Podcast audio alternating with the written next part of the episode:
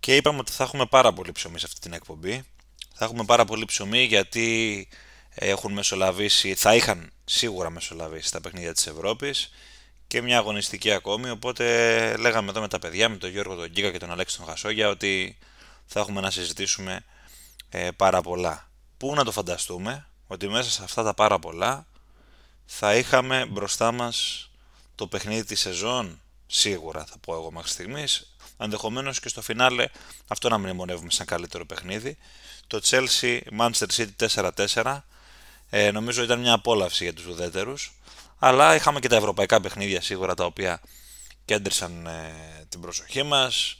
Με μεγαλύτερο όλων φυσικά το Copenhagen Manchester United Αλέξη μου 4-3 άλλη ματσάρα από εκεί. Δεν νομίζω ότι την ευχαριστήθηκε ιδιαίτερα. Γιατί το λες αυτό; Ε, δεν ξέρω, επειδή χάσατε γι' αυτό. Ήταν ένα καταπληκτικό παιχνίδι ποδοσφαίρου, το οποίο δεν μου προκάλεσε καμία έκρηξη θυμού. Ε, η αντίδραση μου ήταν αρκετά ψύχρεμη σε αυτά που συνέβησαν. Και στο τέλος να πούμε μπράβο στην Κοπενχάγη, η οποία ε, κατάφερε να πάρει μια σπουδαία νίκη και μπράβο στη Manchester United, η οποία κατάφερε στο μοναδικό πραγματικά καλό παιχνίδι της να χάσει πάλι. Περίμενε, περίμενε. Θα μας τα πεις όλα στην πορεία. Ε, Πάντως το ψύχρεμη αντίδραση και Αλέξης νομίζω δεν είναι συνώνυμα, θα πω εγώ. Ε, Χωρίς να θέλω φυσικά να υπονοήσω κάτι για τον αγαπητό φίλο. Ε, Γιώργο μου, εσύ πώς είσαι με την ανατροπή που είπε στη δική σου ομάδα στο Wolves Tottenham 2-1. Τι να σου πω, ρε φίλε, δηλαδή. Ε, δεν ξέρω. ε, ε, λέω τραυματισμών κυρίως. Περίμενα ότι θα υπάρξει μια, θα ξεκινήσει με υπάρχει μια καθίσηση. Ε, τόσο απότομη όμως δεν το περίμενα. Να μου πεις η εικόνα της τότε να ήταν λίγαν επίοικος μέτρια. Αλλά εντάξει ρε παιδί μου, έχει και ένα τραπεί στο 98 δηλαδή. Α, θύμισε, θύμισε κάτι από τα παλιά, θα, θα τα πούμε, θα τα πούμε όλα. Ε, πάντως ε, είχαμε όντως πάρα πάρα πολλά αυτές τις μέρες. Η Ευρώπη είχε αρκετά πράγματα να δώσει. Κυρίως ήταν κάποια μεμονωμένα παιχνίδια θα πω με κορυφαίο όλων, όπως είπαμε, το παιχνίδι στην Κοπενχάγη. Ε, αλλά συμφωνείτε ότι το παιχνίδι αυτό που έγινε στο Λονδίνο και θα ξεκινήσουμε και την κουβέντα μας έτσι νομίζω. Ε, δεν υπάρχει κάτι περισσότερο να ασχοληθούμε ε, σαν πρώτο, σαν πρώτη είδηση. Chelsea Manchester City 4-4. Είναι το παιχνίδι της χρονιάς; Όχι. Όχι. Όχι. Ποιο είναι; Ε, θα σου πω ότι το Κοπεχάγι Manchester United το προτιμώ υπό ποιο πρίσμα; Μ' αρέσουν περισσότερο οι ιστορίες Δαβίδ Γολιάθ. Μ' αρέσεις. Στην Premier League ανασκευάζω. Είναι το παιχνίδι της χρονιάς μέχρι τώρα; Ναι. Ωραία. Ε, ωραία, είμαστε μέσα. Πάντως ε, είναι ενθαρρυντικό ότι ξεκινάμε την εκπομπή έχοντας να συζητήσουμε μέσα σε όλα και δύο παιχνίδια εντός εισαγωγικών της χρονιάς έτσι πως το θέτει ο Γιώργος. Αλέξη, θέλω να πάρεις λίγο τα λεξοτανίλη σου, ότι θα πάρεις, δεν ξέρω, ε, ηρεμιστικά. Ε, θα έρθει η ώρα της United, αλλά ξεκινήσουμε από τον τέρμι που διεξήχθη στο, ε, στο Λονδίνο, ανάμεσα σε Chelsea και Manchester City. Δεύτερη σερή φορά μετά το παιχνίδι με την Tottenham που η Chelsea βάζει 4 γκολ. Είναι κάτι το οποίο αξίζει να το αναφέρουμε. Ένα παιχνίδι με φοβερή, φοβερή αναλλαγή συναισθημάτων φοβερή αναλλαγή στο σκορ. Ε, η City τα είδε λίγο κολλιόμενα θα πω εγώ με την Chelsea. Κάτι το οποίο ομολογώ πως δεν το περίμενα, ειδικά από τη στιγμή που το γύρισε σε 2-3 η City σε κάποια στιγμή. Ε, νομίζω πως είναι από τα παιχνίδια που μπορεί η Chelsea να πει ότι κάπως τη βοηθούν να ανέβει ένα σκαλί και να γίνει κάτι καλύτερο από αυτό που ήταν μέχρι χθες. Ε, αναφέρομαι σε αυτό που φτιάχνει ο Ποτζεδίνο, δηλαδή πώς θα οριμάσει το σύνολό του, πώς θα ψηθεί λίγο παραπάνω, το χαρακτήρα του, την οτροπία του μέσα στα παιχνίδια. Ε, τώρα όσον αφορά τη City, πολύ σύντομα να πω ότι ε, δεν περίμενα τόσα αμυντικά κενά σε αυτό το παιχνίδι. Ειδικά όταν είχε απέναντί της μια ομάδα η οποία δυσκολεύεται να δημιουργήσει φέτος. Το είδαμε και με την τότε ακόμα στην περίπτωση που έμεινε και με παίχτες λιγότερους, με παίχτες λιγότερους. Τότε να όχι με παίχτη, με παίχτες λιγότερους. Εν πάση περιπτώσει ήταν ένα απολαυστικό παιχνίδι. Εγώ, σαν ουδέτερος που το παρακολούθησα κιόλας, ε, ήμουν ε, πάρα πολύ ευχαριστημένος με αυτό που έβλεπα. Και ήμουν ευχαριστημένος γιατί ήμουν και ουδέτερος αυτό που τα λέμε. Γιατί αν είσαι φίλαθλο της μία ή της άλλης ομάδας, λίγο σε ζορίζει. Αλέξη, τι κρατάς, τι σου έκανε εντύπωση σε αυτό το παιχνίδι, τι σε εντυπωσίασε, τέλος πάντων γενικότερα ρε παιδί μου. Τι, τι θες να σχολιάσεις, για πάμε. Θέλω να σχολιάσω την Chelsea. Αυτό που με εντυπωσιάζει περισσότερο είναι η Chelsea ε, σε άλλο ένα μεγάλο παιχνίδι. Η εικόνα μάλλον του Chelsea σε άλλο ένα μεγάλο παιχνίδι. Θυμίζω ότι μετά και από αυτό το 4-4 με τη City, η Chelsea στα τέσσερα παιχνίδια απέναντι στις τέσσερις ε, πρωτοπόρους βαθμολογίας είναι αήττητη, έτσι. Ξεκίνησε με το 1-1 με τη Liverpool, σχετικά καλή εικόνα κατά διαστήματα σε εκείνο το παιχνίδι. Πολύ καλή εικόνα για περίπου 75 λεπτά στο ματς με την Arsenal, στο οποίο μπορείς να πεις ότι θα, μπο- θα μπορούσε να αισθανθεί και αδικημένη από το γεγονός ότι την κέρδισε. Μετά, ok, okay, ήταν το ειδικών συνθηκών παιχνίδι με την Tottenham, αλλά δεν πάβει το σκορ να ήταν ένα 4 και να είχαμε την πρώτη της Tottenham και μια μεγάλη νίκη εκτός έδρας από την Chelsea. Και για μένα το αποκορύφωμα σε όλες αυτές τις εμφανίσεις, το 4-4 απέναντι σε μια ομάδα που ε, νομίζω, αν δεν κάνω λάθος, είχε έξι συνεχόμενες νίκες ανεξαρτήτου έδρας απέναντι στην Chelsea. Και μάλιστα δεν μπορείς να πεις ότι ήταν και άδικο το αποτέλεσμα. Γιατί η Chelsea δημιούργησε ε, ευκαιρίες για να πετύχει περισσότερα από τρία γκολ βάσει στατιστικών. Και γενικότερα νομίζω ότι την έπαιξε και στα ίσια σε μεγάλα διαστήματα του παιχνιδιού του Manchester City. Κάπου Κάτι πήρε που τα όπως η αυτή μου. Σίλια- Ναι, κάπου πήρε τα αυτή μου. Μια, όχι σε, σε διακόπτω γιατί είπες ε, για έξι συνεχόμενες νίκες, αν δεν κάνω λάθος. Κάπου πήρε τα αυτή μου ότι η Chelsea είχε ένα σκοράρι απέναντι στη City από τον γκολ του Havertz στο τελικό του Champions League το 21. Ε. Φαντάσου. Ναι, και μάλιστα έχουν αναμετρηθεί και εκτός πρωταθλήματος. Δηλαδή υπήρχαν και αναμετρήσεις Κύπελα, ναι, ναι, ναι. τα δύο-δυόμιση χρόνια. Αλλά ναι, συμφωνώ και εγώ μαζί σου ότι ε, πριν το παιχνίδι δεν περίμενα την Chelsea να, όχι, να πάρει αποτέλεσμα και γενικά να δείξει τόσο καλή εικόνα. Οπότε ε, για άλλη μια φορά σε μεγάλο παιχνίδι με εξέπληξε ευχάριστα. Το ζήτημα πλέον για ε, τους Λονδρέζους είναι σε μικρότερα παιχνίδια να παρουσιάσουν την ίδια σταθερότητα, την ίδια αυτοπεποίθηση, την ίδια ένταση μέσα στον αγωνιστικό χώρο και να αρχίσει να παίρνει και τα θεωρητικά πιο εύκολα παιχνίδια που μέχρι στιγμής φέτος είναι αυτά που τη έχουν στερήσει ε, ένα καλύτερο πλασάρισμα στη βαθμολογία. Νομίζω πως η Chelsea έχει αρχίσει να μπαίνει σε ένα δρόμο ε, τώρα τελευταία που υπάρχει πλέον και ένας κορμός που διαμορφώνεται. Δηλαδή, ε, βλέπουμε ας πούμε την άμυνά της ε, με το Thiago Silva Disasi. Βλέπουμε ότι ο άξονας της διαμορφώνεται με το Καϊσέδο Ένζο Φερνάντες και κάπου υπάρχει εκεί πλέον χώρος και ρόλος για τον Κόλ Πάλμερ, για τον Κόνορ Γκάλαχερ. Έχει ανέβει ο Ραχίμ Στέρλινγκ αρκετά στην απόδοσή του. Εγώ θεωρώ καταλητική και την επιστροφή του Rhys James. Πάρα πολύ σημαντική επιστροφή για την Chelsea. Οπότε νομίζω πλέον ότι έχει αρχίσει και μπαίνει σε ένα μοτίβο το οποίο της επιτρέπει να νιώσει ομάδα. Δηλαδή να υπάρχουν ρόλοι μέσα στο σύνολο ε, και να υπάρχουν ας πούμε ευθύνες πάνω σε αυτούς τους ρόλους. Το μόνο που μπορώ να διακρίνω τη δεδομένη χρονική στιγμή σαν πολύ αρνητικό και θα, θα εστιάσω σε παίχτη αυτή τη στιγμή είναι για άλλη μια φορά η παρουσία του Μούντρικ. Δεν ξέρω, εμένα με έχει απογοητεύσει ικτρά δηλαδή αυτός ο παίχτης μέχρι στιγμής. Και θεωρώ όταν υπάρχει σε μια γωνία κάπου ο Αρτέτα και τα βλέπει όλα αυτά, θα τρίβει λογικά τα χέρια του που τον έχασε τελικά πέρυσι το χειμώνα. Γιατί θα δίνει και ένα σωρό χρήματα για να τον αποκτήσει. Βέβαια, όλα αυτά είναι μια θεωρητική συζήτηση γιατί δεν ξέρεις σε ένα άλλο περιβάλλον αν θα είχε μια καλύτερη ας πούμε, εικόνα ο Μούντρικ ή αν θα προσαρμοζόταν πιο εύκολα. Εν πάση περιπτώσει, νομίζω ότι έχει αρχίσει λίγο και βρίσκει έναν δρόμο η Chelsea. Νομίζω ότι οι επιστροφές που περιμένει ο Ποτσετίνο, κυρίως τον Κουνκού, σίγουρα και του Φοφανά κάποια στιγμή ο Ρωμαίο Λάβια θα τον βοηθήσουν. Αλλά τη δεδομένη στιγμή νομίζω ότι υπάρχει ένας άξονας ο οποίος διαμορφώνεται, ένας άξονας κορμού εννοώ, ε, και αυτό είναι πολύ σημαντικό Γιώργο. Μάλιστα κύριε Λία, συνεχίστε. Όχι, θέλω να συνεχίσεις εσύ, γι' αυτό είπα Γιώργο. Δεν θέλω όμως να αναλωθώ σε τέτοια, θα με επιτρέψεις. Οχ, οχ, οχ, οχ, οχ, οχ. Όχι, ξέρεις γιατί. Γιατί δεν θέλω να πάρουμε αέρα, γιατί με την Τσέλσι τα τελευταία τρία χρόνια την έχουμε πατήσει πολλές φορές.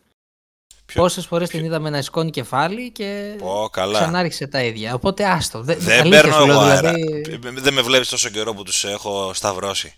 Που λέω ότι δεν ασχολούμαι με την Chelsea και μέχρι να δω κάτι που να με τραβήξει ότι κάτι μπορεί να συμβαίνει, κάτι μπορεί να γίνεται. Εγώ περιμένω τα εύκολα τώρα.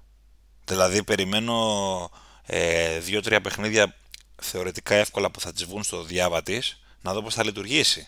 Γιατί ο Αλέξης είπε μια μεγάλη αλήθεια με τα ντέρμπι, ότι έχει σταθεί σαν ντέρμπι μέχρι στιγμής η Chelsea. Οπότε ξέρεις, περιμένεις να δεις αν θα έχει συνέχεια όλο αυτό το πράγμα. Αλέξης, έχεις καθόλου εικόνα για το πρόγραμμα. Μιας και είσαι ο άνθρωπος Ναι. που τα τσεκάρεις αυτά τα πράγματα; Αν θυμάστε, είχαμε κάνει στην, τελευταία, στην πρώτη τελευταία εκπομπή συζήτηση για το πρόγραμμα της Chelsea μέσα στο Νοέμβριο μέχρι και αρχές Δεκεμβρίου, μέχρι μάλλον συγκεκριμένα τις 6 Δεκεμβρίου, που ε, βράζοντα τα παιχνίδια με το Tottenham και City που έχουν ήδη γίνει, η Chelsea έχει ακόμα να αγωνιστεί μέσα στη Newcastle, εντός με την Brighton και εκτός με τη Manchester United. Οπότε το δύσκολο πρόγραμμα συνεχίζει. Ναι. Θα αργήσει δηλαδή να έρθει η ώρα που θα πρέπει η Chelsea να βάλει ε, συνεχόμενες νίκες απέναντι σε θεωρητικά υποδέστερου αντιπάλους. Και όταν είχε έρθει αυτή η ώρα, τα έκανε μουσκεμα έτσι. Γιατί έχει περάσει και κομμάτια της σεζόν και κομμάτια του προγράμματος μέχρι στιγμής που ήταν αρκετά πιο βατά από ότι αυτό το οποίο βιώνει αυτή τη στιγμή. Οπότε, Γιώργο, εγώ μαζί σου είμαι. 100%. Απλώς πιστεύω, ρε παιδί μου, ότι τουλάχιστον το ρόστερ, τουλάχιστον ε, το κομμάτι των ε, στυλοβατών εντός εισαγωγικών, έχει αρχίσει κάπως και διαμορφώνεται, παίρνει μια μορφή. Αυτό. Ναι, ναι, συμφωνώ σε αυτό. Απλώς εντάξει, εγώ ξέρεις, πάω με το πόδι όχι κολλημένο, αλλά πάνω από το φρένο, έτσι. Ε, μ, θα συμφωνήσω.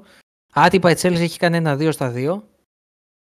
Ε, μη είπαμε, με την Tottenham δεν εντυπωσίασε, αλλά έκανε αυτό που έπρεπε να κάνει. Με τη City εντυπωσίασε ε, εν μέρη. Θα κάνω το δικηγόρο του διαβόλου. Εντυπωσίασε από τη μία η Chelsea γιατί κατάφερε να σκοράρει τέσσερα τέρματα απέναντι στη City, αλλά η City από την άλλη ε, προσέλκυσε όλη την αρνητική κριτική δικαίως, γιατί ήταν απαράδεκτη αμυντικά για το δικό της επίπεδο. Γι' αυτό μας έχει συνηθίσει τα τελευταία χρόνια. Ε, παιδιά, δεν ξέρω. Εμένα η γνώμη μου είναι ότι για την Τζέλση ξαναλέω ότι θα την κρίνω όταν δω ότι θα έχει μια σταθερά μακροπρόθεσμα. Δηλαδή τώρα, εγώ σας λέω να κάνει ακόμα τρία σερή α, θετικά αποτελέσματα. Γιατί θυμάμαι τι είπα στην περασμένη εκπομπή. Να δούμε πώς θα πάει γιατί ο Ποκετίνο ήταν ε, πολύ κοντά στην απόλυσή του. Δεν αλλάζω τραγικά. Δηλαδή, αν δεν περάσει ένα χι διάστημα, δεν μπορώ να σας πω ας πούμε ότι οκ, κερδίθηκε η παρτίδα. Σίγουρα τώρα βρίσκεται σε ένα καλό momentum γιατί είναι δύο συνεχόμενα ντέρμπι που μένει αήττητη και έχει κρατήσει και έχει κερδίσει τα προσέθετα τις εντυπώσεις. Μέχρι εκεί έχει πολύ δρόμο. Έχει πολύ δρόμο για να βρει μια σταθερά. Κρατάω όμως αυτό που λες Ηλία ότι όντως φαίνεται να καταλήγει ο Ποτσετίνο σε 11, 12, 13 συγκεκριμένα πρόσωπα. Τώρα από εκεί και πέρα η City ναι, νομίζω ότι απογοήτευσε. Τόσο αμυντικά όσο και επιθετικά. Επιθετικά δεν μου άρεσε. Σπατάλησε πολλές ευκαιρίες με πολύ κακά τελειώματα. Πολλές φορές παρατηρούσα ότι κολούσε μπάλα στα πόδια των παικτών της, χωρίς να παίρνουν σωστή απόφαση ποιος θα τελειώσει α, τη φάση. Γενικά νομίζω ότι το χ σε αυτήν την αναμέτρηση ήταν πέρα για πέρα δίκαιο.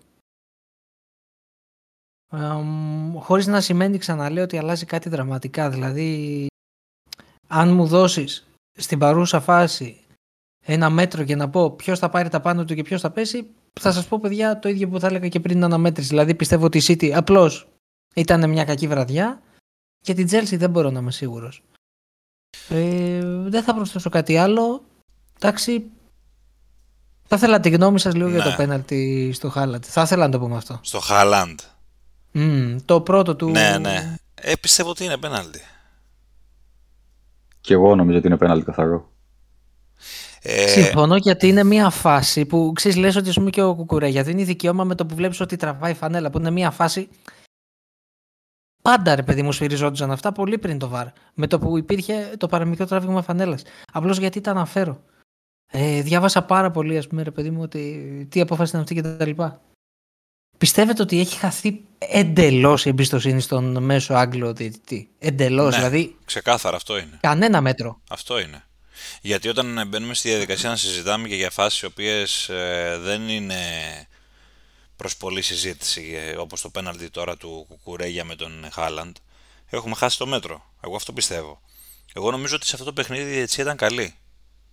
Δηλαδή ε, το κορυφαίο όλων εντωμεταξύ που καμιά φορά με πιάνει και τρέλα όταν τα βλέπω αυτά τα πράγματα είναι ο Ρούμπεν Δίας στις καθυστερήσεις παίρνει τη ζωή του Μπρόγια του παίρνει τη ζωή κυριολεκτικά δηλαδή έτσι και γυρνάει και ε, διαμαρτύρεται κιόλας, ας πούμε, κατά μία έννοια, ότι τι, γιατί το έδωσες. Ε, κάτσε ρε φίλε, δηλαδή, OK, okay, να διαμαρτυρηθείς άμα είναι συζητήσιμη φάση, όχι τώρα και στα προφανή.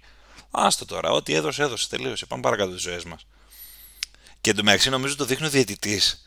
Το δείχνει, κάνει ένα πλάνο σκηνοθέτης σε κάποια φάση. Ε, σαν ψαλίδι και καλά. Ότι τον ψαλίδισες, ρε παιδί μου. Κάτι τέτοιο. Νομίζω ο διαιτητή το, το, το, δείχνει, τέλος πάντων. Ε, Γιώργο, ε, είπες ε, για την ε, City και την επίθεσή της. Εγώ νομίζω ότι σε αυτό το παιχνίδι η άμυνά της ήταν τραγική, τη City. Η λειτουργία της δεν ήταν καθόλου καλή. Και ο Γκβάρντιο ήταν σε πολύ κακό βράδυ, έτσι πως είδα εγώ το παιχνίδι.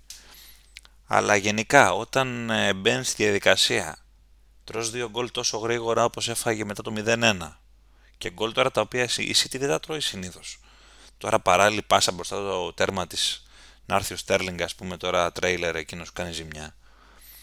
Ή το γεγονός ότι δεν έχει την ψυχραιμία να διαχειριστεί το προβάδισμά της ε, στο φινάλε. Αυτό που κάνει ο Ντίας, ας πούμε, τώρα είναι επιτρεπτό για το επίπεδο του και για την κλάση του. Νομίζω ότι εκεί ήταν το πρόβλημά της. Δηλαδή τώρα να δεχτεί 4 γκολ η, η City, η οποία αν δεν κάνω λάθος είχε φάει 8 πριν από αυτό το match. Έφαγε δηλαδή τα μισά μέσα σε ένα παιχνίδι.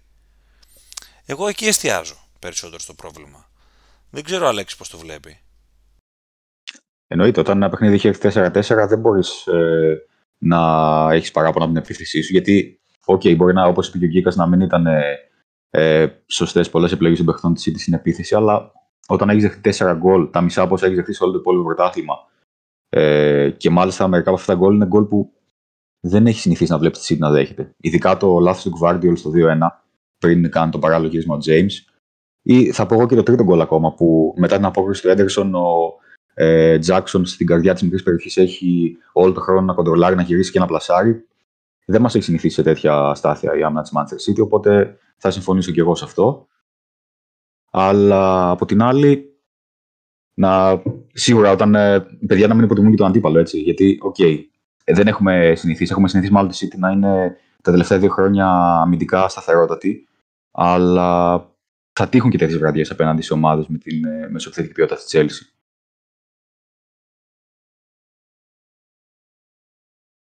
Ναι. Ε, η αλήθεια είναι ότι όταν ένα παιχνίδι έρχεται 4-4, οι άμυνες κάτι δεν έχουν κάνει πολύ καλά και οι επιθέσεις κάτι έχουν κάνει αρκετά καλά. Εν πάση περιπτώσει, ε, μεγάλο μάτς, χορταστικό. Ε, είχε το φινάλε που του, που του άξιζε. Εγώ στέκομαι περισσότερο λοιπόν ε, στο τέλος της συζήτησης στην Chelsea ε, για τη City μπορεί να συνέβαινε αυτό και δεν έγινε κάτι, αλλά για την Chelsea νομίζω ότι είναι μια μικρή σφραγίδα επιβεβαίωσης ότι κάτι ίσως και να δουλεύει λίγο τελικά. Ε, ίσως ο χρόνος που είναι πάντα αρρωγός για τους προπονητές που δουλεύουν να έχει αρχίσει λίγο να κάνει τη δουλειά, αλλά επειδή έρχεται ένα πρόγραμμα το οποίο είναι απαιτητικό, όπως είπε και ο Αλέξης, Newcastle, Brighton και Manchester United, εκεί θα φανεί εν πολλής πώς η Chelsea μπορεί να ανταπεξέλθει σε αυτές τις συνθήκες σε συνδυασμό με κάποιες επιστροφές που περιμένει, ε, να φορμαριστούν κάποιοι άλλοι παίχτες, ε, οπότε θα μπορούμε να κρίνουμε σίγουρα περισσότερα στη συνέχεια. Τώρα δεν έχω να κουμπώσω κάτι πάνω στη City για την Ευρώπη. Σάρωσε την Young Boys μεσοβδόμαδα με 3-0, δεν έχουμε να πούμε κάτι πάνω σε αυτό. Ε, για την Ευρώπη θα έχουμε να πούμε, όπως είπαμε, πολλά περισσότερα για τη United. Η οποία United ναι μεν κέρδισε τη Luton με τα χιλιαζόρια ένα 0 στο παιχνίδι αυτής της αγωνιστικής αλλά η αλήθεια είναι ότι η μεσοβδόμαδα Αλέξη τα έκανε μαντάρα η, η United και εντάξει για να λέμε και όλη την αλήθεια αν δεν είχε υπάρξει αυτή η αποβολή του Rashford ε, πολλά πράγματα μπορούν να ήταν και διαφορετικά. Αν, αν θυμάμαι καλά, Αλέξη, το 0-2 ήταν η αποβολή, έτσι. Ούτε καν στο 1-2 του παιχνιδιού. Ήταν στο 0-2, λίγο πριν το 45. Βέβαια ακολούθησε και ένα 13 λεπτό, χωρίς υπερβολή ε, καθυστερήσεων, με αυτά και με αυτά. Αλλά το χειρότερο κομμάτι για τη United είναι ότι ε, αν δεν υπήρχε η φάση με το Rashford, την οποία θεωρώ μια πολύ άτυχη φάση, ε, είναι κόκκινη κάρτα, αλλά είναι πολύ άτυχο το πώς ε, προέκυψε, γιατί ο Rashford ουσιαστικά προσπάθησε. Δεν κοιτάει. Να... Δεν κοιτάζει. Δεν κοιτάει. Ναι, δεν, δεν είναι κοιτάει, προσπάθησε να προστατέψει την μπάλα ναι, χώρο και... πάει να κερδίσει περισσότερο και απλώνει τα πόδια του. Δηλαδή είναι πολύ άτυχος εκεί. Είναι πραγματικά πολύ άτυχος. Ακριβώς. Ακριβώς. Ε, παιδιά, θεωρώ ότι αν δεν έχει βγει αυτή η κόκκινη κάρτα, η United θα μπορούσε να έχει κερδίσει και με ένα 0-4 Και δεν λέω συχνά τέτοια πράγματα. Ήταν η πρώτη φορά που United φέτος ε, έδειξε την εικόνα της περσινής United, της περσινής καλής United. Για 40 λεπτά ήταν η καλύτερη ομάδα στο γήπεδο. Συμφωνώ. Είδαμε για πρώτη φορά φέτος ε, αυτή την αυτοπεποίθηση στην κυκλοφορία, γρήγορες μεταβιβάσεις, ε, γρήγορη επανάκτηση της μπάλας, ε, ευκαιρίες πέρα από τα δύο γκολ. Και γενικότερα δεν μπορώ να δω πώς θα έμπαινε ξανά η Κοπεγχάγη στο παιχνίδι αν δεν υπήρχε αυτή η αποβολή του Ράσφορντ. Οκ. ε, το μεγαλύτερο λάθος United είναι ότι αμέσως μετά την αποβολή για κάποιο λόγο ε, δεν ξέρω τι blackout ήταν αυτό, αλλά από το πουθενά δέχτηκε δύο τέρματα πριν το ημίχρονο και αυτό καν- εν πολύ έκρινε το παιχνίδι. Γιατί αν κατάφερε να κρατήσει αυτά τα 13 λεπτά το σκορ στο 0-2, μετά νομίζω το παιχνίδι ακόμα και με παίχτη λιγότερο θα μπορούσε να το διαχειριστεί στο δεύτερο ημίχρονο. Οπότε είναι από τη μια η άτυχη στιγμή με το Rashford, αλλά από την άλλη και η αδυναμία ε, της United να παραμείνει στα ίδια ε, πνευματικά επίπεδα όταν ε, κάτι στραβώνει στο παιχνίδι. Το βλέπουμε συνεχώς αυτό φέτος. Και προς το φινάλε, εγώ θα προσθέσω γιατί συμφωνώ απόλυτα με όσα είπες Αλέξη, ότι και τα γκολ που δέχεται η United στο τέλος, τα δύο γκολ, για να γυρίσει το παιχνίδι. Γιατί κάποια στιγμή παρόλα αυτά βρήκε ξανά προβάδισμα στο μάτς με το πέναλτι του Φερνάντες. Είναι περισσότερο προϊόν κούρασης και νοητικής και σωματικής θα πω. Δηλαδή αν δεις τη φάση, αν θυμάμαι καλά τον γκολ το 3-3 αυτό, έχει κολλήσει ο Νταλότ. Ναι, Και έχει χάσει τον παίχτη. ναι, και δεν μπορείς ας πούμε να του προσάψεις κάτι. Γιατί εκεί είμαστε γύρω στο 83-84 που, που τρώει το γκολ η United ε, το 3-3 στο 83. Ναι, το, το τσέκαρα για να είμαι και σίγουρος. Και έχει παίξει ο Νταλότ. 83 λεπτά συν τις 15, ε, τα 15 λεπτά των καθυστερήσεων ε, ε, που έχουν προηγηθεί στο πρώτο ημίχρονο είναι σχεδόν ε, 90 πλάς λεπτά που έχει παίξει. Οπότε είναι λογικό να υπάρχει και μια κόποση. Ε, όλα του γάμου δύσκολα και είναι φυγκαστρωμένη θα πω εγώ. Γιατί πραγματικά αυτό που έγινε με την αποβολή του Ράσφορντ που ήταν τελείως κακή στιγμή ε, δίκαιη αποβολή όπως είπες αλλά κακή στιγμή ε, είναι να απορρίσεις καμιά φορά και με το άστρο της ομάδας πώς μπορεί να, να λειτουργεί αρνητικά ας πούμε, έτσι, πραγματικά δηλαδή ε, Γιώργο, το παιχνίδι της χρονιάς ήταν αυτό κατά τη γνώμη σου, Δαβίδ και Γολιάθ. Για εξήγησέ μας λίγο. Κοίταξε να δεις Ηλία. Πριν τον αγώνα υπήρχε ρε παιδί μου μια παραφιλολογία ότι μπάσκε, μπάσκε. Η πορεία του αγώνα, εντάξει, το κόφτο που λέει ο Αλέξης, όντως ήταν η, η πρώτη φορά διπλή αδυναμία διαχείρισης από 0-2, αλλά όταν κάνεις το σημείο που κάνεις το 2-3, δηλαδή και επειδή αυτό ρε παιδί μου, OK, okay, ρομαντικός, η, η φωνή, η φωνή της παραλογίας, το ξέρω, αλλά είναι η Manchester United και είναι η Κοπεγχάγη. Δεν είναι καν κάποιο με όλο το σεβασμό σοβαρό όνομα στην Ευρώπη. Δηλαδή δεν μπορεί να λες ότι πας τώρα στη Σκανδιναβία ολόκληρη Μάντσεστερ και γίνεται έδρα οποιαδήποτε έτσι, είτε η Κοπεγχάγη είτε οποιαδήποτε άλλη μπορεί να ήταν η Άλμποργκ, δεν ξέρω και εγώ ποια. Είναι φοβερό αυτό που γίνεται, αυτό που συμβαίνει πραγματικά. Ε, δεν ξέρω, από τη μία σκέφτομαι σαν ουδέτερος ρε παιδί μου. Οκ, ήταν άτυχη στιγμή του Ράσφορντ. Όπως έχουν υπάρξει πολλές άτυχες στιγμές φέτος για τη United, έτσι. Πολλές. Ε, να πούμε ότι είχε κακή βραδιά ο Τενχάχ, να το πω. Είδες, έχω αρχίσει και το λέω Τενχάχ, βλέπεις Ηλία, Θα, έτσι. μα, θα μάθεις, ε, αυτός είναι ο σκοπός μας εδώ, να μαθαίνουμε. Λοιπόν, ε, Και, εγώ, και εγώ γι' αυτό είμαι εδώ, για να σας φωτίσω όλους που είχε πει και ο μεγάλος Μάκης Ψωμιάδης. Συνέχισε τώρα. Έχει ρε παιδί μου παίκτες προσωπικότητες. Δεν μπορούμε να τα αναλύουμε όλα. Ε, ξέρετε τι γίνεται. Αρχικά θα ξεκινήσω από αυτό που είπε ο Αλέξης. Ότι έπαιξε ρόλο η αδυναμία διαχείρισης του αποτελέσματος. Αμ, και δεν έγινε και μία φορά έτσι. Και από το 0-2 και από το 2-3 στο συγκεκριμένο σημείο που έγινε. Οκ, η United έπαιζε με, τρι- με παίκτη λιγότερο. Οκ, ε, μπορούμε να πούμε, μπορούμε να ισχυριστούμε ότι ας πούμε ήταν ε, πραγματικά άτυχη στιγμή για το Ράσφορντ. Οκ, μία κακή βραδιά για τον Τενχάχ.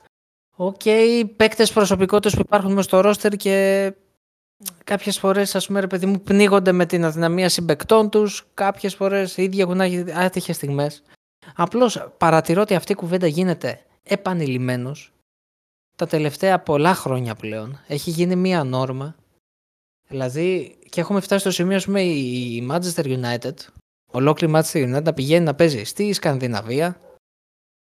Τώρα ήταν η Κοπεγχάγη, αύριο ξέρω εγώ θα είναι η Άλμποργκ, η Μόλντε, η Ρόζενμποργκ, όποια θέλεις. Και να λέμε ρε παιδί μου ότι δεν μπορεί να διαχειριστεί υπό οποιαδήποτε συνθήκη αποτέλεσμα. Δηλαδή είναι φοβερό. Δεν είναι ότι πάει και παίζει, ας πούμε, ρε παιδί μου, σε μία έδρα, ξέρω εγώ, ποια να πω. Να πω, ας πούμε, την Bilbao. Μια ομάδα, η οποία, OK, okay, είναι πιο αδύναμη από την Ισπανία, αλλά έχει μια ιστορία, έχει, έχει κάτι, ρε παιδί μου. Πάει και παίζει στη Βαλένθια, πάει και παίζει. ξέρω εγώ. Ακόμα και τη Φιωρεντίνα από την Ιταλία. Λέω τώρα παραδείγματα. Λέμε τώρα για, για την Κοπεχάγη, δηλαδή είναι φοβερό. Ε, για να φέρω αυτού τους αυτούς τους συλλόγους, γιατί Όπως είπα, έχουν ας πούμε ένα όνομα κάτι. Δεν είναι στα ντουζένια τους τώρα, αλλά έχουν ένα όνομα. Δεν είναι ας πούμε ότι παίζει ακριβώς σε μια ομάδα της Σκανδιναβίας, με όλο το σεβασμό, σε ένα σε αδύναμο σύλλογο, χωρίς κάποιο υπόβαθρο, κάποιο ιστορικό κάτι, ρε παιδί μου. Και μιλάμε ακριβώς για τη Manchester United. Δεν είναι ότι μιλάμε για κάποιο σύλλογο που, OK, okay, έκανε ένα μπαμ και τέλος, ένα πυροτέχνημα. Έχουν αλλάξει ε... σχετισμοί, ρε Γιώργο, νομίζω πια για τη United στην Ευρώπη. Μπορεί να έχει το όνομα το βαρύ σαν ιστορία που λέμε. Και εντός Αλλά... Αγγλίας, ρε Ηλία. Και εντός Αγγλίας. Ναι, εντάξει, επειδή μιλάμε τώρα για την Ευρώπη, εγώ θα σου πω. Ε, εντάξει, εντός Αγγλίας νομίζω ότι ακόμα τη μετράνε διαφορετικά. Αλλά εκτός ε, Αγγλίας, νομίζω ότι έχει αλλάξει αυτός ο σχετισμός. Δεν είναι η United του Sir Alex που έπαιζε στην Ευρώπη με την ε, Κοπενχάγη ας πούμε κάποτε ή με ομάδες σαν αυτές που περιέγραψες δηλαδή από καλά πρωταθλήματα αλλά δεύτερης ταχύτητας ομάδες και τρίτης πολλές φορές και δεν υπήρχε θέμα συζήτησης καν. Τώρα βλέπεις ότι η United δεν είναι αυτή που, που ήταν κάποτε. Όταν Μ' αρέσει η Ηλία. Ε, συγγνώμη που σε διακόπτω, αλλά για να μην πηγαίνουμε πολύ μακριά. Ε, πριν δυόμιση χρόνια πήγε τελικό του Europa. Ωραία. Έχασε από τη Βιγεράλ όπως έχασε. Ε, αυτό ας πούμε τελευταία διάκριση ήταν πότε με Μουρίνιος δεν ήταν το 16 δεν θυμάμαι καλά 17 πότε ήταν; 17 στον τελικό του Europa League με τον Άγιαξ λες. Με τον Άγιαξ το 2-0 μπράβο. Ναι ναι ναι. Ε, έχει κυλήσει πολύ νερό στα βλάκια από τότε έχουν περάσει πολλά χρόνια δηλαδή είναι τεράστια η κουβέντα ρε παιδί μου. Είναι, είναι, την εξετάζουμε νομίζω πραγματικά αγώνα με τον αγώνα τρομερά επιδερμικά και επιφανειακά δεν γίνεται, ας πούμε, το λέω ειλικρινά, να πηγαίνει ο Βαράν και ο Καζεμίρο, δύο ποδοσφαιριστές που τους εκτιμώ απεριόριστα και να χάνονται έτσι σε αυτό το σύλλογο. Ναι, εντάξει, αυτό τώρα είναι μια άλλη συζήτηση, δηλαδή περί ονομάτων, γιατί έχει ονόματα μέσα στο ρόστερ της United, δεν είναι αυτό το θέμα. Εγώ νομίζω πλέον ότι έχει αλλοιωθεί ο χαρακτήρας της. Και βλέπεις ότι συνολικά, όπως είπες και εσύ, είναι μια ομάδα που δεν έχει το winning spirit που είχε κάποτε. Δεν έχει αυτή, αυτή την άβρα που είχε κάποτε. Και στην Αγγλία ισχύει αυτό και στην Ευρώπη. Αλλά για την Ευρώπη, μιας και μιλάμε, νομίζω ότι αυτό έχει αλλοιωθεί πάρα πολύ. Και έχουμε πάρα πάρα πολλά παραδείγματα να θυμηθούμε τα προηγούμενα χρόνια. Και μάλιστα και το γεγονός ότι η United έχασε έναν τελικό πρόσφατα στο Europa League με τη Villarreal ε, δείχνει και του λόγου το αληθές θα πω εγώ γιατί η Manchester United έπαιζε με τη Villarreal. Έπαιζε με μια ομάδα δεύτερης ταχύτητας στην, στην Ισπανία και έχασε έναν τελικό. Δηλαδή κάτι τέτοιο δεν υπήρχε περίπτωση να συμβεί παλιότερα. Το θέμα όμως ποιο είναι, κατά τη γνώμη μου, και να τοποθετήσουμε την κουβέντα εκεί. Και θέλω και τη γνώμη του Αλέξη πάνω σε αυτό. Δεν είναι ποια ήταν η United παλιότερα το θέμα μας. Το θέμα μας είναι ποια είναι η United τώρα. Και βλέπουμε ότι δεν υπάρχει μια συνέχεια στα πράγματα και δεν μπορείς να να τοποθετηθείς με, με σαφήνεια ας πούμε, και με σιγουριά στο ερώτημα τι είδους ομάδα είναι η Manchester United; Εγώ θα σου πω ότι κατά τη γνώμη μου είναι μια ομάδα εξάδας πλέον στην, στην Αγγλία, γιατί αυτό είναι. Δεν είναι ομάδα πρωταθλητισμού δηλαδή. Είναι μια ομάδα που στην Ευρώπη προσπαθεί να κάνει ό,τι καλύτερο μπορεί. Είτε αυτό λέγεται στο Champions League να προκριθεί από τον Όμιλο και να φτάσει, δεν ξέρω, μέχρι τους 16 μέχρι τους 8 δηλαδή αν φτάσει μέχρι τις 8 είναι επιτυχία, όχι φέτος, γενικά, ή στο Europa League να προσπαθήσει να φτάσει μέχρι τα ημιτελικά και βλέπουμε.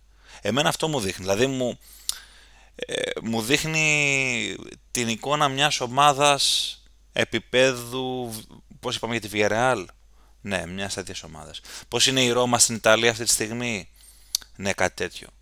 Ε, εμένα αυτή είναι η εντύπωσή μου. Και δεν το λέω τώρα με εμπάθεια σε καμία των περιπτώσεων, έτσι, Αλέξη. Το λέω καθαρά γιατί αυτό νιώθω ότι συμβαίνει. Το λες καθαρά και εσύ και ο Γκίκας επειδή ε, ανοίξατε το, το flash score και βλέπετε στον πίνακα με τη φόρμα τη θέση νούμερο 1 και τρέμετε ήδη στο μείον 5 από τον ένα, στο μείον 6 από τον άλλον. Ο Γκίκας με 15 απουσίες ξέρει ότι είναι θέμα χρόνου προσπέραση στην τέταρτη θέση και άρχισε τώρα προσπαθεί να μας πει «Α, United δεν» και έλλειψη ταυτότητας και αυτά. Εγώ έτσι το, έτσι το λαμβάνω. Ο Γκίκα σίγουρα, ο Γκίκα σίγουρα, αυτό που λες είναι de facto δεν συμβαίνει, γιατί τρέμουν τα, τρέμουν τα πόδια του ήδη, έχουν αρχίσει και τρέμουν. Προσπαθώ να μεταφέρω πίεση στον ΕΧΑΧ, επειδή ξέρω ότι ακούει το podcast.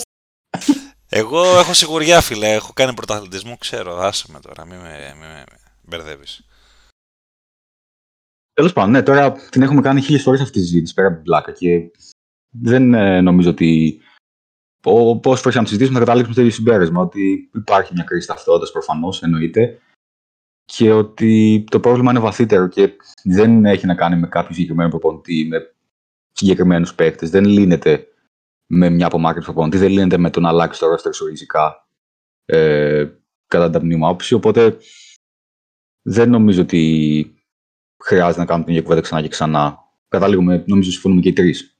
Αλλά να το γυρίσουμε λίγο ας πούμε λίγο και τα, ας το πούμε θετικά, του γεγονότος ότι η United μετά από ένα τόσο κακό ξεκίνημα είναι μόλις στο μείον 5 από την τετράδα, είναι η πιο φορμαρισμένη ομάδα αυτή τη στιγμή στην Premier League, στα τελευταία πέντε παιχνίδια τουλάχιστον. Κάποιες επιστροφές θα υπάρξουν μετά το τελευταίο international break της χρονιάς, της ημερολογιακής χρονιάς. Οπότε θα μπορούσε να ε, υπάρξει μια αισιοδοξία για καλύτερη εικόνα. Γιατί, οκ, τα αποτελέσματα τα παίρνει, αλλά κακά τα ψέματα αυτό που με ανησυχεί και εμένα και τους περισσότερους φίλους United είναι η εικόνα απέναντι σε ομάδες ε, χαμηλού επιπέδου όπως η Luton και η Fulham. Τα πιο πρόσφατα παραδείγματα. Παιδιά, χωρίς πλάκα, νομίζω το παιχνίδι ε, ανάμεσα σε United και Luton, ε, για όποιον το παρακολούθησε, δεν απείχε πολύ ποιοτικά από ένα παιχνίδι ε, της Championship. Δεν ξέρω, ίσως λίγο υπερβολικό, αλλά μου φάνηκε τόσο κακό ε, ποιοτικά που έχει να με ανησυχεί. Δηλαδή, θεωρώ ότι υπάρχουν φέτος ομάδες σαν τη Λούτον, σαν τη Σέφιλ, σαν την Μπέρνλι, ακόμα και τη Φούλαμ και την Bournemouth που δεν είναι πολύ καλύτερες. Μπορεί να μην είναι καν καλύτερες από τις πρώτες τρει-τέσσερι ομάδες της Championship. Οπότε το να μην μπορεί η Manchester United να επιβληθεί εύκολα τέτοιων αντιπάλων είναι σίγουρα ενισχυτικό. Άσχετα αν καταφέρει στο τέλος με κάποιο τρόπο και με ένα γκολ διαφορά κάθε φορά να πάρει την νίκη. Με 13 γκολ ενεργητικό που έχει η United αυτή τη στιγμή, αυτό το νούμερο είναι φάμιλο ομάδων που παλεύουν για την παραμονή στην ναι, κατηγορία. Ναι, είναι αστείο γιατί οι Newcastle και οι Brighton που είναι από κάτω έχουν 14 και 12 γκολ παραπάνω από σένα. Είναι πραγματικά ε, τραγικό. ναι, έτσι ακριβώς είναι, έτσι ακριβώς είναι. Συμβαίνουν πολλά παράδοξα ε, όσον αφορά τη δομή της United αγωνιστικά, το έχουμε πει χιλιάδε φορές και πάλι όπως είπε ο Alex καταλήγουμε στα ίδια, οπότε αυτή η συζήτηση ίσως να μην έχει και πάρα πολύ νόημα να ανακυκλώνεται, απλώς κάθε φορά έχουμε πάντα κάτι καινούργιο να προσθέσουμε στη συζήτηση αυτή. Και μιας και ανέφερε ο, ο Αλέξης ότι ο Γιώργος μπορεί να φοβάται ας πούμε ρε παιδί μου τη United γιατί ε, νιώθει το χρόνο της καυτό στην πλάτη της Tottenham, στο σβέρκο της Tottenham. Tottenham έπαθε Tottenham παλιά στο, στο εντάξει, εντάξει, εντάξει, ξέρω που την πάτε την κουβέντα. Όχι, στην τότε να μου την πάμε. Θέλω να ξεκινήσετε οι δυο σας. Θέλω να ακούσω εσάς πρώτα. Θέλω να ακούσω εσάς. Κοίτα, εγώ δεν έχω να πω πολλά. Το μόνο που έχω να πω γιατί το μάτι δεν το έχω δει και δεν θέλω να λέω ψέματα. Ε, είναι ότι βλέποντας τα highlights και κάποια πραγματάκια γύρω-γύρω, ε, έχω βγάλει ένα συμπέρασμα και θέλω να μου πεις αν συμφωνείς. Αγωνιστικά καθαρά μόνο τώρα, έτσι δεν θα μιλήσουμε. Πέρα από, το, από την καζούρα που σου κάνουμε. Έλα, ρε, Γιώργο, τώρα μας έλειψε λίγη καζούρα να σου κάνουμε. Καλά πάει η ομάδα τόσο καιρό. Άσε μας να σε πειράξουμε λίγο. Μην είσαι τώρα τέτοιος, έλα. Λοιπόν, εγώ είχα καταλάβει ρε εσύ Γιώργο ότι επειδή η μεγάλη ζημιά αγωνιστικά για την ε, τότε να πέρσι ήταν η άμυνά της, με την ε, ομοιογένεια που απέκτησε με, το, με την τετράδα, παύλα πεντάδα, Βικάριο, Πόρο, Φαντεφέν, Ρομέρο, Ουντότζι, η Tottenham, έκτισε μια πάρα πολύ καλή μαγιά αμυντική. Τώρα, σε αυτό το παιχνίδι που είχε τις τόσες απουσίες, ε, που τις έλειπε ο Ντότζι, που τις έλειπε ο Φαντεφέν, τον οποίο θα χάσει και για καιρό, ε, μαθαίνω έτσι, μπορεί να λείψει 2-3 μήνες, κάτι, κάτι τέτοιο. Μέσα είσαι μπορεί και παραπάνω. Ναι, αυτό είναι μεγάλο πλήγμα τώρα για τον Ποστέκοκλου. Έλειπε λοιπόν ο Φαντεφέν, έλειπε ο Ντότζι. Έλειπε και ο Ρομέρο. Ο Ντότζι και ο Ρομέρο είχαν αποβληθεί στο προηγούμενο μάτς. και είδαμε πάλι Dyer, Ben Davis, μου θύμισαν εμένα κάτι άλλες εποχές, center back. Εγώ είδα πάρα πολλά κενά αμυντικά στην ομάδα. Οπότε νομίζω ότι το μεγάλο στοίχημα τώρα ποιο είναι; Μόλις γυρίσουν φυσικά και οι τιμωρημένοι έτσι. Πώς θα μπορέσουμε να ανατρέψουμε την ψυχολογία και θα μπορέσουμε να πατήσουμε πάλι σε ένα καλό αμυντικό σχέδιο για να βγούμε ξανά στην επιφάνεια μετά από δύο ήττες οι οποίες πόνεσαν λίγο ας πούμε με τον τρόπο με τον οποίο ήρθαν. Ε, δεν, θέλω να, δεν θέλω να πω πολλά, γιατί θα περισσέψουν. Το ένα το απάντησες μόνος σου, είναι η αμήνα. Αυ, κοίτα, αυτά τα ονόματα που λες, είναι αυτά που εντός και εκτός εισαγωγικών αποτελούν τα τελευταία κομμάτια της παλιάς ε, φρουράς, η οποία είναι όχι στην παρακμή, δηλαδή δεν θα έπρεπε να συζητιούνται καν, ωραία. Ε, το ένα μέρος είναι αυτό. Το δεύτερο μέρος για μένα η Λία και η Αλέξη είναι η απουσία του Μάντισον. Καλός κακός ο Μάντισον είναι δεν θα πω η μισή ρε παιδί μου, αλλά θα πω τουλάχιστον το 1 τρίτο της υπεθικής παραγωγής της Tottenham. Γιατί; Γιατί είναι ο παίκτης που συνδέει κέντρο με επίθεση. Είναι ο παίκτης που δημιουργεί τις περισσότερες ευκαιρίες. Είναι ο παίκτης που έχει το καλύτερο πόδι. Δεν έχει να προσθέσει κάτι άλλο. Δηλαδή αυτά που δεν είχε πέρσι τότε να μην κάποιοι άλλες χρονιές. Αυτό δεν είναι κάτι άλλο. Συμφωνώ και εγώ απόλυτα με τον Κίκα. Ε, εκεί ήθελα να καταλήξω ότι για μένα η απουσία του Μάντισον φάνηκε περισσότερο από την απουσία του κεντρικού αμυντικού διδύμου στο συγκεκριμένο παιχνίδι. Γιατί, OK, okay, ήταν πολύ κακή η λειτουργία της Τότεναμ στα δύο γκολ που δέχτηκε. Δεν γίνεται, ας πούμε, στο 91ο λεπτό να σου βγάζει υπεραριθμία στη μεγάλη σου περιοχή ο αντίπαλος ενώ είσαι μπροστά με 0-1. Έφαγε και πολλές Αλλά... φάσεις όμως, έτσι. Γενικά. Ξεστή, σε γενικές γραμμές, OK, okay, είχε περισσότερο. Ήταν, έφτανε στην περιοχή της Τότεναμ η αλλά δεν έβγαλε πολύ μεγάλες ευκαιρίες στο μεγαλύτερο κομμάτι του παιχνιδιού. Οπότε, δεδομένου το ότι έπαιζε με ένα ε, αμυντικό δίδυμο ανάγκης, δεν μπορώ να πω ότι ήταν τόσο κακή η τότε. Πιο πολύ μου φάνηκε ότι δεν μπόρεσε να κάνει το παιχνίδι που κάνει συνήθως, δηλαδή να περσάρει ψηλά και κυρίως να ελέγξει περισσότερο το παιχνίδι στον χώρο του κέντρου και να κρατήσει την μπάλα όπως κάνει πολύ πιο αποτελεσματικά με το Μάντισον στην δεκάδα. Αυτό που λες έχει μια βάση τώρα που το σκέφτομαι γιατί όταν δεν κρατάς, μάλλον ο πιο ασφαλής τρόπος για να αμυνθεί σωστά ε, το λένε οι περισσότεροι προπονητές, είναι να κρατάς καλά την μπάλα. Ακριβώς, ακριβώς. Αλλά ε, άρα λοιπόν ε, με την απουσία του Μάντισον ε, αυτό μπορεί να οδήγησε και στα αμυντικά κενά τα οποία είδα εγώ χωρίς να έχω δει το παιχνίδι ολόκληρο. Οπότε είναι λογικό να, να υπάρχει αυτή ας πούμε, η παραπληροφόρηση για κάποιον που δεν έχει δει το παιχνίδι. Οπότε το κρατάω. Μάλιστα. Άρα Γιώργο, πώς το βλέπεις το μέλλον;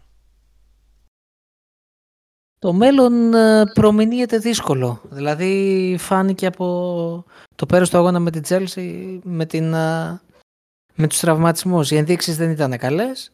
Την περασμένη Παρασκευή ο Ποστέκογλου Αχ, το λέμε βαριά καρδιά. Έβαλε τη σφραγίδα για το ότι τα πράγματα δεν είναι καλά. Και αυτό που πρέπει να αποδείξει είναι ότι καλείται να δείξει Ωραία, ωραία, ωραία τα είπα ότι μπορεί να επιβιώσει χωρίς αυτούς τους κομβικότατους παίχτες. Γιατί όλοι όσοι αναφέρατε είναι και νέα πρόσωπα. Ήταν η φρεσκάδα που, που ήθελε, που είχε ανάγκη τρομερά η Τότεναμ. Ε, το κακό της υπόθεσης, πέραν των ίδιων των τραυματισμών, είναι ότι μέχρι στιγμής αίτητη πορεία που ήταν όχι απλά αίτητη, δύο σοπαλίες και μόνο νίκες αν θυμάμαι καλά, είχε βάλει σε ένα άλλο καλούπι. Δηλαδή είχε βάλει την Tottenham στο καλούπι της κουβέντας του πρωταθλητισμού. Το οποίο εκ των προτέρων, όταν δεν έχεις βαθύ ρόστερ, ειδικά στην Premier League, κάποια στιγμή όπως και έγινε, θα σε πιάσει ο χρόνος. Θα φύγει το τρένο. Ε, ήταν, λίγο, ήταν λίγο τοπική νομίζω ρε εσύ Γιώργο αυτή η συζήτηση.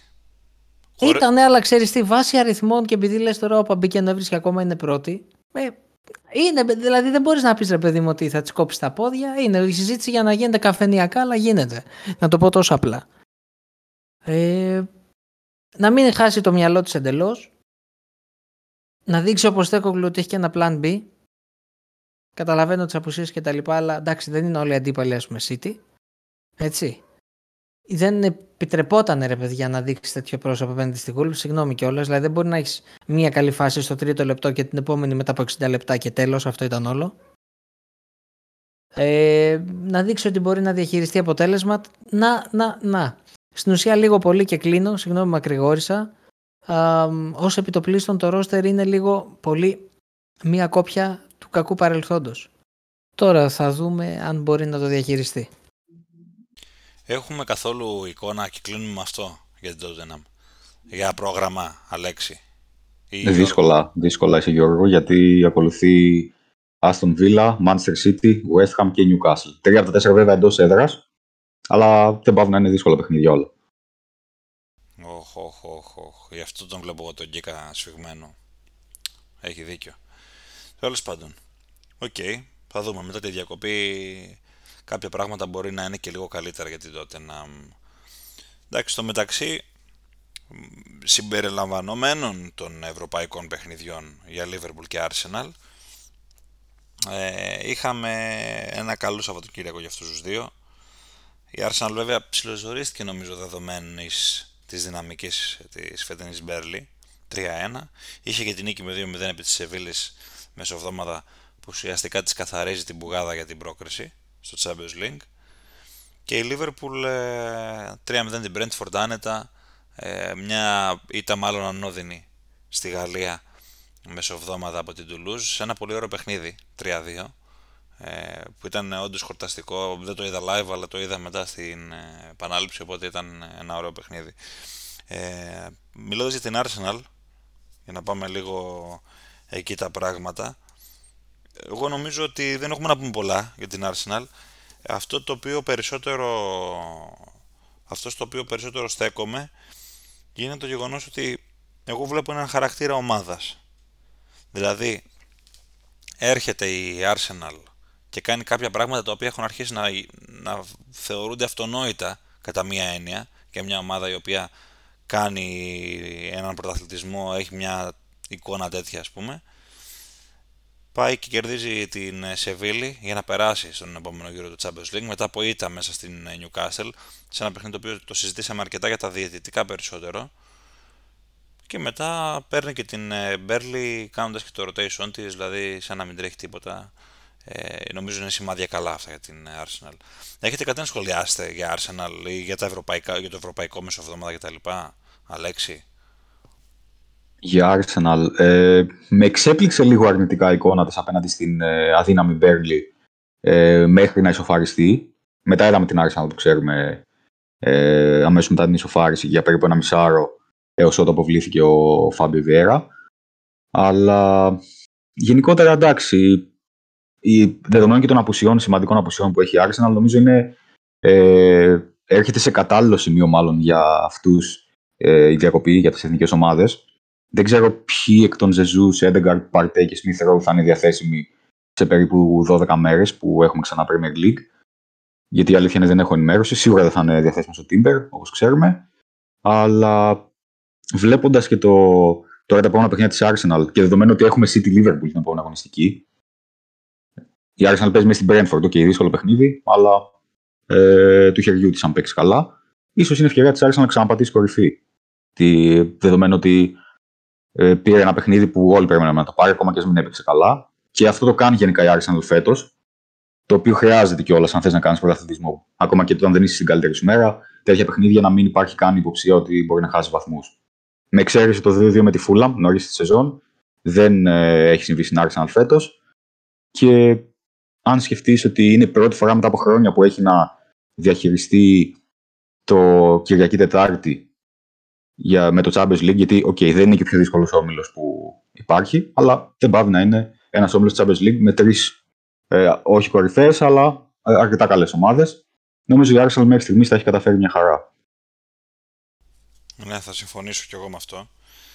Ε, οι τραυματισμοί είναι ένα θέμα, σίγουρα. Ε, εγώ θα σχολιάσω κάτι το οποίο είχαμε συζητήσει πριν από λίγες εβδομάδες ε, ξανά. Απλώς να το αφήσω στην, ε, στο τραπέζι να υπάρχει. Ε, περιμένω το Ramsdale να τον δω. Ακόμα δεν τον βλέπω. Επιμένει στον ε, Ράγια πάρα πολύ ο Αρτέτα. Και έχω ακούσει και διάφορα σενάρια για το Ramsdale. περιφυγής. Δεν ξέρω κατά πόσο ευσταθούν. ελπίζω για τον ε, μέσο φίλο της Arsenal να μην ευσταθούν. Αλλά είναι πραγματικά κρίμα που τον βλέπουμε να θάβεται τώρα το, ε, τον Ramsdale και προσωπικά είναι μια, μια απόφαση που δεν την καταλαβαίνω γιατί ο Ράγια έχει κάνει και αρκετά λάθη με την μπάλα στα πόδια. Δηλαδή είναι δεδομένο θεωρώ ότι επιλέγεται περισσότερο για λόγους build-up αλλά η παρουσία του δεν είναι αυτή που θα έπρεπε. Ε, Γιώργο, δεν ξέρω τι άποψη έχεις. Εντάξει, κοίταξε να δεις τώρα. Ε, ο κάθε προπονητής έχει τις δικές του λόξες, λίγο πολύ έτσι. Ε, είναι λίγο απότομη όμως η αλλαγή γιατί καταλαβαίνω το πνεύμα που το λες. Αν βάλουμε και αν θυμηθούμε. Ο ίδιος ο Αρτέτα πόσο κυνήγησε το Ramsdale έτσι; Νομίζω ότι ο ίδιος ήταν που τον καθιέρωσε, έτσι δεν είναι; Βέβαια. Και εις βάρος του λένε κιόλας, έτσι. Μπράβο, μπράβο, μπράβο, μπράβο. Μπράβο, μπράβο. Ε, απ' την άλλη, ρε παιδί μου, αυτό εντάξει, είναι και τα πρόσωπα τα οποία αλλάζουν. Δηλαδή, Πάρε παράδειγμα, με Chelsea, πάρε παράδειγμα, πάρε παράδειγμα τότε να μην πας μακριά. Ο Λορίς, ο πάντα, ας πούμε, βασικό Λορίς, ήρθε και αυτόν η ώρα, δηλαδή, OK. Okay. Ε, τέλος πάντων, νομίζω ότι το θέμα με την Arsenal τώρα βρίσκεται σε καλό φεγγάρι. Είναι και το πρόγραμμα αυτό που είπε ο Αλέξης, αν δεν κάνω λάθος. Ο Αλέξης νομίζω το ανέφερε, ότι και ο, δύσκολο, και ο όμιλος στην Ευρώπη δεν είναι ο πλέον δύσκολος και η Arsenal έχει ένα ok πρόγραμμα. Εντάξει, νομίζω ρε παιδιά ότι α, ας πούμε τώρα, μιλώντας για πρόγραμμα, η επερχόμενη αμέτρηση μετά τον break είναι κόντρα στην Bradford. Μία από τις πλέον επικίνδυνες ομάδες της Λίγκας. Ε, δεν θα πω ότι θα αποδείξει ή καλείται να αποδείξει, Απλώς θα πω ότι είναι ένα μάτι το οποίο με κρατάει ισορροπίες αν θέλετε. Είναι και η Bradford εντάξει τέτοια ομάδα φύση επικίνδυνη. Δεν μπορείς να είσαι απόλυτος για ναι, κάτι. θα, θα, αποδείξει άμα έχει συνέχεια όλο αυτό το οποίο κάνει εν ολίγης, ας πούμε. Κάπως το απέδειξε πέρσι για μένα η Arsenal. Ναι. Δηλαδή και τώρα δεν μπορείς να πεις ότι πάει άσχημα ή πάει cool. Πάει όπως πρέπει να πάει. Κάνει ε, τιμιότατο πρωταθλητισμό είναι από τα φαβορή προς ώρας, είναι ζωντανή στην Ευρώπη. Ξαναλέω, επειδή το έχω πει σε περασμένη εκπομπή, σε καμία περίπτωση δεν αντιβάλλω στο ίδιο σακούλι, στην Ευρώπη τουλάχιστον έτσι, με τη City. Καμία σχέση. Αλλά εντάξει, στόχος για την Arsenal ακόμα είναι ένας τίτλος. Συγκεκριμένα η Premier, έτσι. Λίγο πιο αθόρυβα. Δεν υπάρχει νομίζω συζήτηση περί Champions League. Αυτά, Δεν υπάρχει κάτι τέτοιο. Αυτά νομίζω είναι πράγματα τα οποία θα τα αποφασίσει λίγο και σεζόν. Γιατί πέρσι είδαμε Φερρυπίν την Ίντερ από το πουθενά σχεδόν να φτάνει στο τελικό του Champions League και τη Μίλαν στον ημιτελικό. Οπότε εγώ να ξέρεις θα κρατήσω μικρό καλάθι γι' αυτό. Μπορεί δηλαδή να τη φέρει σεζόν έτσι και να είναι αέρα πατέρα στα ημιτελικά και μετά να αποφασίσει ότι μπορεί να της βγαίνει να το διεκδικήσει. Δεν λέω ότι είναι φαβορή. Συμφωνώ με αυτό που λες. Ούτε λέω ότι είναι ο στόχος της αυτός. Απλώς κρατάω και το μικρό μου καλάθι για το ότι καμιά φορά δεν ξέρεις πώς μπορεί να εξελιχθεί η σεζόν στην λόγω διοργάνωσης γιατί είναι αρκετά και το κομμάτι των ε, διασταυρώσεων μέσα στο παιχνίδι. Αυτό. Ε, Γιώργο, είπες ε, για τον πρωταθλητισμό της Arsenal. Ο πρωταθλητισμός της Liverpool πώς σου φαίνεται; Εντάξει, άλλη πάστα η Liverpool. Γιατί έχει το παρελθόν σε σχέση με την Arsenal, έτσι. Να τα λέμε όλα. Ε, ξέρεις τι γίνεται Δεν είναι ρε παιδί μου ότι δεν με πείθει η Liverpool. Σε καμία περίπτωση απλώς. Δεν ξέρω, έχω μία... Ε, πώς να το πω. Ένα κόλλημα αν θέλετε, ένα χουί. Δεν ξέρω. Έχω την αίσθηση ότι ο Κλόπ δεν θέλει να γεμίσει πολύ το ρόστερ του σε βάθος. Ε, δηλαδή, ας πούμε τώρα παρατηρούσα την αναμέτρηση μέσω των highlights, έτσι. Για μένα, σας το λέω ειλικρινά, από τους πρωταγωνιστές ο Τσιμίκας, όχι επειδή είναι Έλληνας. Απλώς, δεν ξέρω, αυτό που αποκόμισα ότι έκανε τρομερή δουλειά. Ε, αποκόμισα ότι ήταν πανταχού παρόν στην αριστερή πλευρά. Έδωσε ανάσες. Το ίδιο που ακαλείται να κάνει ας πούμε και για τα δεξιά κάποια στιγμή με τον Άρνο, δηλαδή δεν πάει άλλο αυτό το πράγμα. Και κάνω focus στο αρνητικό, το ξέρω, το αντιλαμβάνομαι. Δεν με έχει πείσει, ρε παιδί μου. Δηλαδή, πώς να σου πω, είναι για μένα σαν ένα χρονόμετρο που περιμένω πότε θα χαλάσει, πότε θα σταματήσει να, να βαράει, πότε θα τελειώσουν οι μπαταρίες. Ε, θα πρέπει δηλαδή για μένα ο Κλόπ να είναι λίγο πιο κοντά στη φιλοσοφία του Αρτέτα με το ρόστερ. Ο Αρτέτα μου έκανε άνοιγμα. Σταμάτησε να βασίζεται αποκλειστικά σε ταλέντα. Πήρε παίκτες. Χωρίς να σημαίνει ότι δεν του λείπουν πρόσωπα. Ο Γκουαρδιόλα με δεν παίζει με μία δεκάδα. Έχει φοβερές αλλαγές. Έχει πολλές αλλαγές. Αυτά είναι και θέματα διοίκησης όμως, εσύ Γιώργο. Δηλαδή θέλω να πω ότι και η Arsenal παρά το γεγονός ότι δεν κινείται στα, στα παζάρια παίρνοντας ας πούμε παίχτες. Τι να πω τώρα. Ε, τύπου ας πούμε Gvardiol τύπου ε, δεν ξέρω, δηλαδή ενώ καυτά ονόματα που κυκλοφορούν στο ευρωπαϊκό μεταγραφικό παζάρι και είναι και ακριβά το έκανε φέτος όμως. Ναι, πρώτη φορά. Με τον Ράι κυρίως, αλλά και με τον Χάβερτ. Το έκανε, αλλά θέλω να, εγώ ήθελα να καταλήξω στο γεγονός ότι χαλάει λεφτά η Arsenal. Ασχέτως που μπορεί να μην παίρνει παραδοσιακά καυτά ονόματα ε, του μεταγραφικού παζαριού. Καλά, για τη City ας μην μιλήσουμε καλύτερα, γιατί η City για να φτάσει στο σημείο που έχει φτάσει σήμερα, να θεωρείται υπερομάδα, έχει χαλάσει προπολογισμό κράτους, ας πούμε. Εντάξει, ο, ο, τα πράγματα είναι οριακά τώρα. Όταν έχεις ένα ρόστερ το οποίο μπορεί να αξίζει ένα δις, OK, okay, λογικό είναι να έχεις ομαδάρα. Ε, πού θέλω να καταλήξω λοιπόν; Δεν νομίζω ότι όλο αυτό είναι απόφαση του Κλοπ. Το πόσο πολύ θα ανοίξει το rotation ε, σε επίπεδο μεταγραφικό ας πούμε. Νομίζω ότι είναι ένας συνδυασμός πραγμάτων. Ε, και το γεγονός ότι φέτος είδαμε την Liverpool να αλλάζει πολύ την ταυτότητά της γιατί έφυγαν κάποια κέρια ε, κομμάτια του ρόστερ της ε, τα προηγούμενα χρόνια και παρόλα αυτά βλέπουμε δεν είναι ότι έκανε ποσοτικές κινήσεις. Περισσότερο ποιοτικές θα πω εγώ ότι έκανε. Νομίζω δείχνει την ε, δυσκολία που υπάρχει σε αυτό το κομμάτι. Και δεν νομίζω ότι είναι δυσκολία του κλοπ αυτή. Μα, ε, πιστεύω ότι θα του έλυνε τα χέρια του κλοπ να έχει άλλους δύο-τρεις παίχτες το καλοκαίρι. Ε, τύπου ας πούμε ένα δεξιμπάκ. Ε, ή, ε, ναι, ρε, ή, ναι. αυτό δεν υπάρχει με τον Άρον δηλαδή. πόσο καιρό το λέω. Πες μου. Δηλαδή εγώ... Πόσο χρόνο είναι ο Άρνολτ; Πρέπει να κάνει 25 τώρα. Θα γίνει ρούνι στο τέλος, έτσι. Στα 29 του θα είναι ένα βήμα πριν τη σύνταξη, πραγματικά. Ναι, αλλά το θέμα είναι ότι έχεις χαλάσει για τον Άρνολτ έτσι. Γιατί τον έχεις και παίζει σε ρί, τον έχεις και παίζει σε ρί και με δεφορμαρίσματα πολλές φορές, όπως πέρυσι, ας πούμε, που ήταν οριακά τραγικός. Και φέτος δεν είναι ότι έχει κάνει κάτι φοβερό μέσα στη σεζόν δεν του δημιουργείς πίεση να χάσει τη θέση του, αλλά δεν τον βοηθάς να καθαρίσει το κεφάλι του να μείνει λίγο έξω από τα παιχνίδια. Εν πάση περιπτώσει, ε, για να κλείσω το σχολείο μου πάνω σε αυτό που είπες, εγώ θεωρώ ότι είναι μάλλον θέμα διοίκησης περισσότερο και πλάνου που υπάρχει στο κλαμπ ε, όσον αφορά την ε, μεταγραφική, της, μετα, μεταγραφική του πολιτική παρά περισσότερο απόφαση του κλόπ αυτό όλο που συμβαίνει. Ίσως να είναι και ένας συνδυασμός των δύο.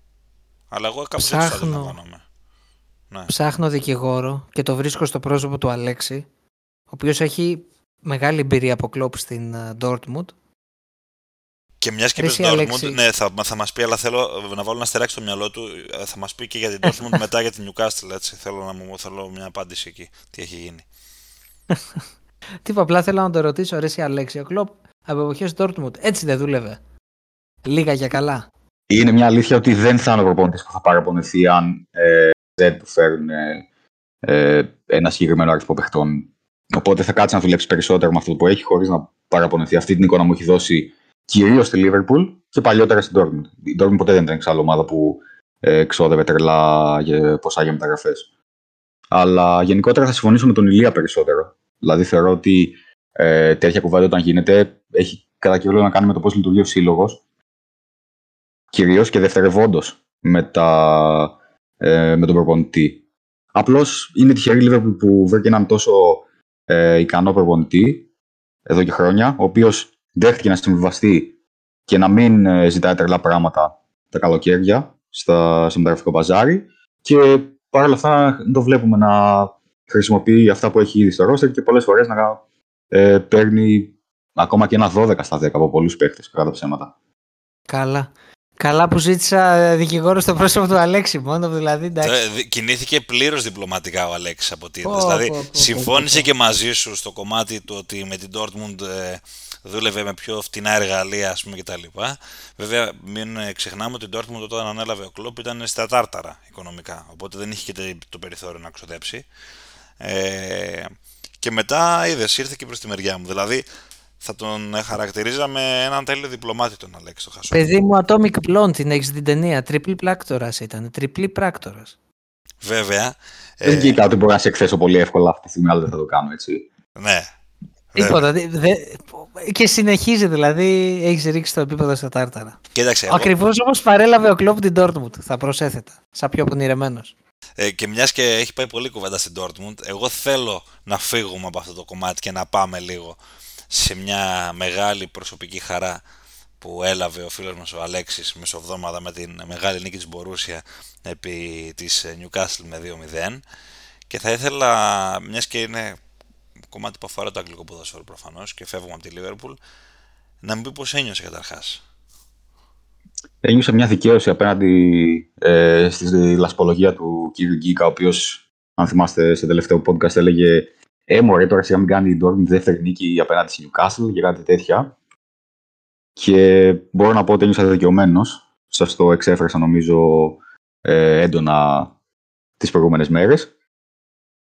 Βέβαια, επειδή ξέρω ε, ότι η Dortmund είσαι, μπορεί πολύ πιθανόν η Dortmund που αυτή τη στιγμή είναι πρώτη μετά από τέσσερα παιχνίδια να τερματίσει τέταρτη στον όμιλο.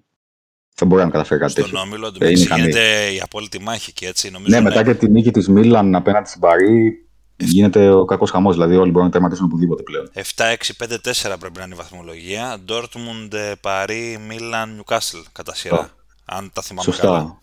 Και νομίζω ότι πολύ μεγάλο ρόλο σε αυτή την εξέλιξη, δηλαδή στο να κάνει το 2-2 η Dortmund στη Newca- απέναντι στη Newcastle, έπαιξαν ε, οι τερματισμοί. Βλέπουμε πλέον και τη Newcastle να ε, μην έχει στη διάθεσή της καμιά δεκαετία παίχτες. Έτσι πρόχειρα που θυμάμαι.